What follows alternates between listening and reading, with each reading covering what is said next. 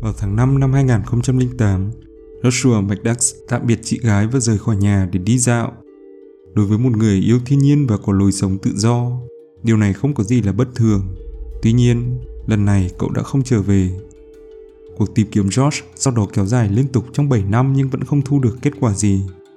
Và rồi vào năm 2015, cách đó chưa đầy 2 km, Jack Murphy bắt đầu phá rỡ căn nhà cũ của mình để mở đường cho việc phát triển bất động sản tại mảnh đất này. Không lâu sau khi ông bắt đầu, không gian ngột ngạt của cabin đã không được sử dụng trong nhiều năm đột nhiên bốc mùi tử thi nơi gần lò sưởi. Khi phá ống khói của cabin này xuống, Chuck sừng sốt khi phát hiện một điều khủng khiếp nằm trong đống gạch đá và đây cũng chính là câu trả lời cho số phận của Joshua.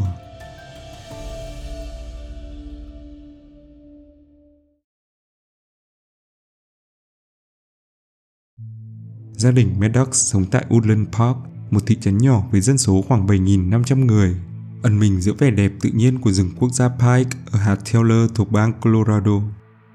Ngoài Kate và Ruth là hai chị cả, con trai duy nhất của gia đình là Joshua McDux, được biết đến là một thiếu niên trẻ tuổi với tâm lý sống vô tư, mang trong mình một tình yêu âm nhạc và thường dành nhiều thời gian dành để sáng tác về chiếc đàn guitar. Ở trường, cậu vốn là một học sinh nổi tiếng thông minh và được nhiều người yêu mến. Vào ngày 8 tháng 5 năm 2008, Josh rời khỏi nhà sau khi nói với Kate rằng cậu sẽ ra ngoài đi dạo. Biết rằng em trai mình vẫn là một người yêu thiên nhiên và hay đi leo núi một mình, Kate không nghĩ nhiều đến lời chia tay này. Tuy nhiên, sau nhiều ngày trôi qua và Josh vẫn chưa trở về, cha cậu là Michael McDax bắt đầu nhận thấy sự nghiêm trọng của sự việc. Và vào ngày 13 tháng 5, ông gọi điện cho cảnh sát để thông báo rằng con trai mình đã mất tích. Mike đã nói trong một cuộc phỏng vấn như sau. Josh biến mất vào một buổi sáng và sau đó nó không bao giờ trở về nữa. Tôi gọi cho bạn bè của nó. Không ai đã nhìn thấy Josh. Không ai biết Josh đang ở đâu. Các cuộc tìm kiếm được bắt đầu với nhiều thành viên lùng sục khắp thị trấn và rộng hơn là cả vùng rừng núi xung quanh. Ngày này qua ngày khác, nhưng vẫn không một manh mối nào xuất hiện để giải thích cho sự biến mất của Josh. Hy vọng tìm thấy cậu dần tắt và Kate nói về việc cô luôn mong rằng em mình chỉ đơn giản là rời khỏi thị trấn, bắt đầu một cuộc sống khác để ngao du chơi nhạc. Trong một bài đăng, cô đã viết về sự mất tích của em trai mình như sau. Sẽ rất hợp lý khi cho rằng em ấy có thể đã quyết định rời thị trấn để bắt đầu một cuộc sống mới. Là một trong hai người chị gái của Josh, tôi luôn chọn tin vào giả thuyết này. Tôi đã mong Josh quay về nhà bất cứ lúc nào cùng vợ và các con để chúng có thể gặp ông bà và hai người dì của chúng luôn được biết đến là một học sinh thông minh chăm chỉ. Gia đình Maddox không có lý do gì để tin rằng con trai họ đã dính vào bất cứ rắc rối nào. Chỉ có điều, hai năm trước khi cậu mất tích, vào ngày 1 tháng 6 năm 2006, một tuần trước ngày tốt nghiệp, Zachary, anh trai của Josh đã tự sát. Mike có nói như sau về cái chết bi thảm của con trai mình và nó đã ảnh hưởng đến Josh thế nào.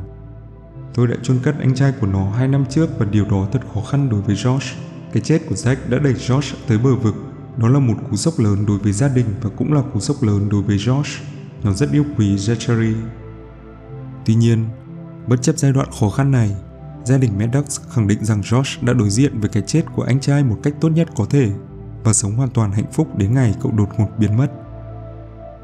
Không có lý do gì để nghi ngờ vụ việc liên quan đến hành vi tội ác nào. Cảnh sát đã liệt kê tên của George vào danh sách người mất tích không rõ lý do trong khu vực Cha của cậu sau đó nhất quyết không bán căn nhà của gia đình ngay cả sau khi họ chuyển đi, bởi ông nghĩ trong trường hợp Josh trở lại thì đây sẽ là nơi duy nhất cậu biết để về. Thế nhưng những hy vọng mong manh của gia đình Mendox đã vụt tắt vào năm 2015 khi một người thợ xây địa phương tên là Chuck Murphy đã có một phát hiện nghiệt ngã.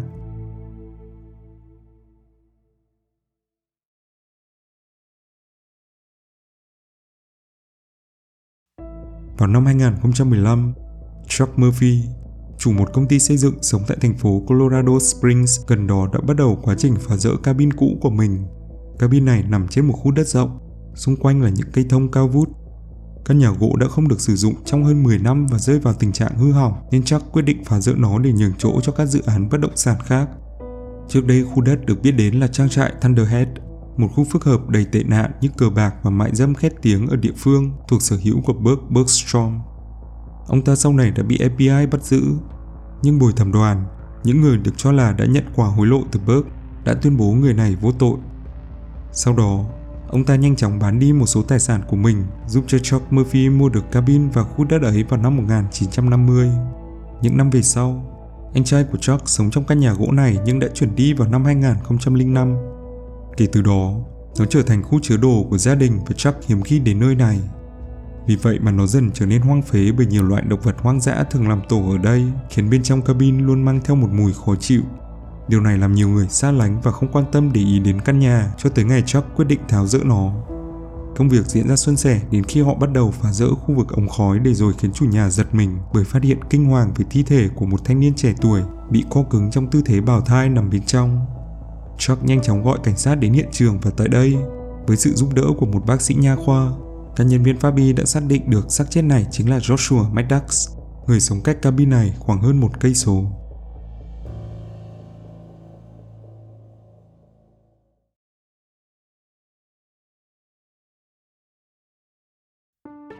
Gia đình Maddox sau đó đã vô cùng sửng sốt khi nhận được tin tức về thi thể của George.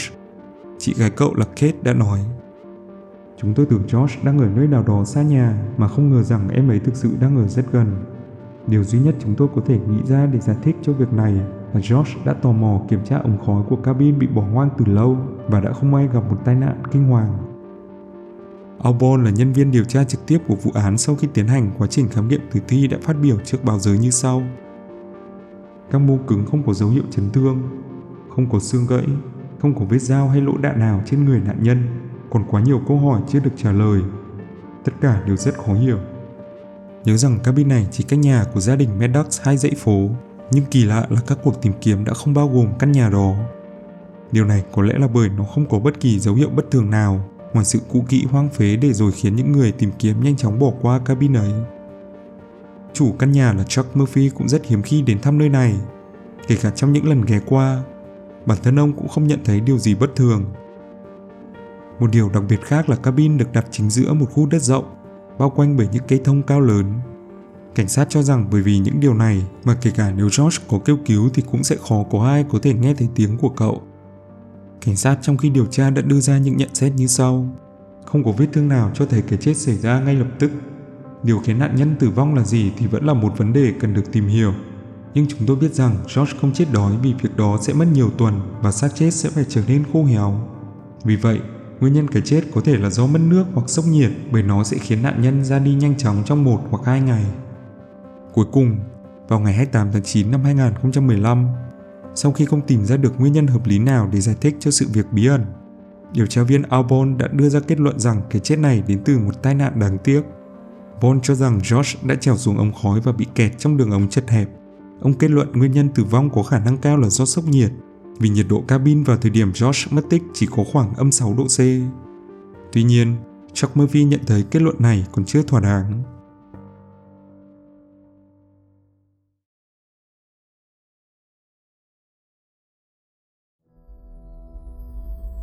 Sau khi kết luận được cảnh sát đưa ra, Bản thân chủ cabin là Chuck Murphy đã đặt nhiều câu hỏi về cái chết được các nhà điều tra cho rằng là tai nạn này.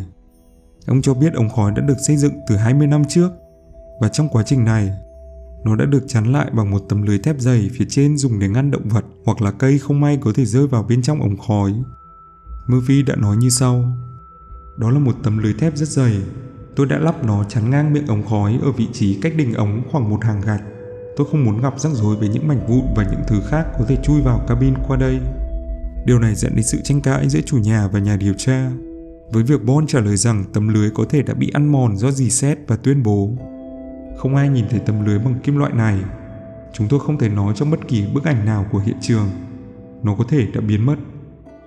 Tuy nhiên, Bon cũng nói rằng trong quá trình phá rỡ, tất cả đồ vật bằng kim loại đã được thu gom để mang đi làm phế liệu Điều này có thể giải thích tại sao nhân viên pháp y không tìm được tấm lưới vì nó không nằm gần ống khói vào thời điểm họ tới hiện trường.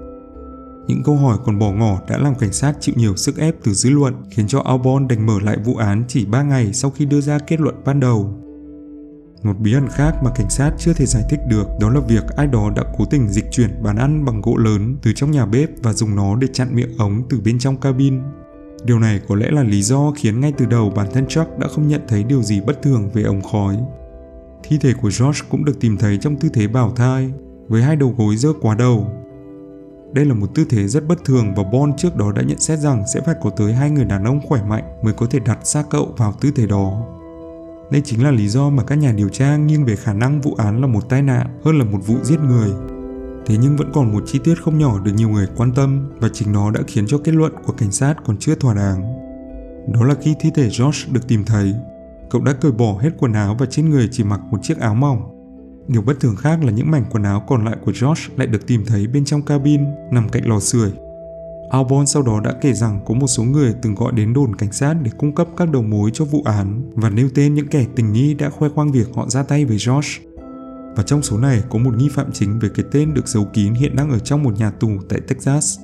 Thế nhưng khi nói về người đàn ông đó, thanh tra này cho biết những thông tin mà họ đưa ra không cung cấp cho chúng tôi thời gian cũng như thông tin cụ thể về lời tù tội và rất khó để có thể tìm lại những điều đã xảy ra từ 7 năm trước.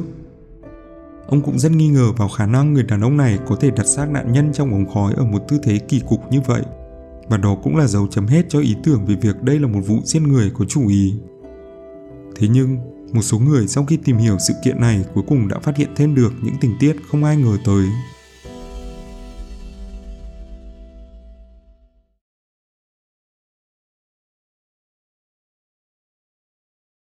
Vào năm 2015, một bài đăng xuất hiện trên Reddit với nội dung mang nhiều chi tiết mới về sự việc mà có lẽ chỉ người trong cuộc mới có thể biết được. Bài viết đó kể về câu chuyện của một vụ việc xảy ra tại thị trấn người này đang sống và chúng ta có thể dễ dàng nhận ra nó đang nói về vụ án này. Nội dung của nó như sau. Tôi học cùng trường với một kẻ hippie gầy gò tên là Andy, là người chơi guitar chính trong một ban nhạc. Tôi chưa bao giờ chơi thân với hắn, nhưng một năm sau khi tốt nghiệp, một trong những người bạn tốt của tôi là George đã bắt đầu qua lại với Andy và sau đó thì mất tích không rõ lý do. Hóa ra sự việc này còn tồn tại nhiều uẩn khúc đáng sợ. Andy đã đến New Mexico, nơi hắn kết thân với một người chăm sóc người tàn tật và được mời đến căn hộ họ đang sống. Người này sau đó đi tắm và quay lại thì tìm thấy người tàn tật kia bị đâm chết còn Andy đã biến mất. Sau khi bị bắt, hắn khai rằng mình cũng đã giết một phụ nữ ở Taos và nhét xác cô vào thùng. Cảnh sát sau đó quả thật đã tìm thấy xác của một phụ nữ bị nhét trong thùng ở Taos, nhưng bởi họ đã có kẻ tình nghi khác trong vụ án nên không chú ý lắm đến Andy. Nhiều năm sau, tôi biết được rằng kẻ tình nghi này đã chết trong một vụ ẩu đả ở quán bar và vì thế nên cảnh sát không có nhiều bằng chứng để chuyển hướng điều tra về Andy. Một số người trong nhóm chúng tôi có đến gặp cảnh sát và nói rằng George được nhìn thấy lần cuối cùng với Andy, vốn là một kẻ giết người, vậy nên có lẽ các anh nên kiểm tra kỹ điều đó phải không? Mặc cho những cố gắng liên lạc của chúng tôi, cảnh sát hầu như không đếm xỉa gì đến manh mối ở các cuộc gọi này và có lần còn vô tình xé đi thông báo mất tích của George trên bảng tin tại thị trấn vì tin rằng cậu ấy vẫn còn sống khỏe mạnh ở thành phố gần đó. Nhưng sự thực thì George đang ở trong ống khói của một căn nhà gỗ bỏ hoang nơi cách gia đình cậu đang sống khoảng hai dãy nhà. Nhân viên điều tra cho biết thi thể đã ở đó khoảng 7 năm và kết luận cái chết là do một tai nạn cho rằng George có thể đã trèo xuống ống khói trong một nỗ lực đột nhập vào nhà và bị mắc kẹt. Với độ tuổi của xác chết, điều đó cũng không có vẻ gì là vô lý. Nhưng thực tế là ngoài việc George được nhìn thấy lần cuối cùng với Andy trước khi hắn gây ra những vụ án kia, thì nhiều người cũng cho rằng họ từng nghe thấy Andy khoe khoang về việc để George vào một cái lỗ. Còn quá nhiều điều nghi vấn như việc ai đó đã di chuyển bàn ăn trong nhà bếp và đặt nó che đi lò sưởi Thêm nữa là đồ đạc quần áo của George đã ở trong cabin, nghĩa là có thể cậu đã đột nhập vào nhà và phải thoát ra bằng đường ống khói. Còn cái chi tiết George đã đi chân trần và khỏa thân từ thắt lưng trở xuống. Theo như tôi biết thì không ai gọi cho Andy để hỏi xem hắn có biết gì không. Tất cả những điều tôi muốn nói là tôi ước gì cảnh sát đã làm tốt vai trò của mình hơn. Mở một cuộc điều tra, cố gắng bỏ thời gian theo dõi một số kẻ tình nghi, phỏng vấn những người đã gọi điện cung cấp thông tin trong 7 năm qua Đừng chỉ nói mọi chuyện là do một tai nạn và phủi tay chấm dứt vụ án. Cái tên Andy trong bài viết quả thực đề cập đến một người có tồn tại. Andy tên đầy đủ là Andrew Richard Newman. Người này từng bị bắt vì có liên quan đến một vụ đâm chết người ở New Mexico. Tình tiết đúng như bài đăng trên Reddit đã mô tả. Trong thời gian còn đi học, anh ta cũng đã từng chơi guitar chính trong một ban nhạc tên là The Bombers và từng trở nên khá nổi tiếng. Mặc dù Andrew sau đó đã rời khỏi tiểu bang và đi du lịch khắp nước Mỹ sau khi tốt nghiệp, người này vẫn giữ liên lạc với nhiều bạn cũ của mình. Có những điểm tương đồng như vậy, việc Andrew hay Andy và George dần trở nên thân thiết cũng là điều dễ hiểu. với những gì được tìm thấy tại hiện trường như quần áo của George ở bên cạnh lò sưởi trong căn nhà và việc cậu được tìm thấy trong tư thế khỏa thân kỳ lạ. Nhiều người nghĩ đến một giả thuyết cho rằng liệu có phải Andrew và George đã có một mối quan hệ tình cảm nào đó và hẹn gặp nhau tại căn nhà hoang vào buổi tối định mệnh này. Nhưng có lẽ hai người không may đã xảy ra cãi vã khiến George bị đẩy ra khỏi căn nhà và tìm cách quay lại bên trong bằng đường ống khói để rồi không may kẹt lại. Còn Andrew có thể trong cơn tức giận đã kéo bàn ăn trong bếp chặn lại lò sưởi và rời đi, bỏ George lại một mình kêu cứu bên trong ống khói và dần lịm đi bởi cái rét. Rốt cuộc là chuyện gì tí nữa? Bí ẩn lớn nhất trong vụ việc vẫn chính là câu hỏi tại sao sau rất nhiều đầu mối được cung cấp về Andrew như vậy mà cảnh sát lại hoàn toàn bỏ qua người này. Theo một số bài đăng sau này xuất hiện tại Reddit thì Andrew hiện đang được điều trị tại một bệnh viện tâm thần nào đó.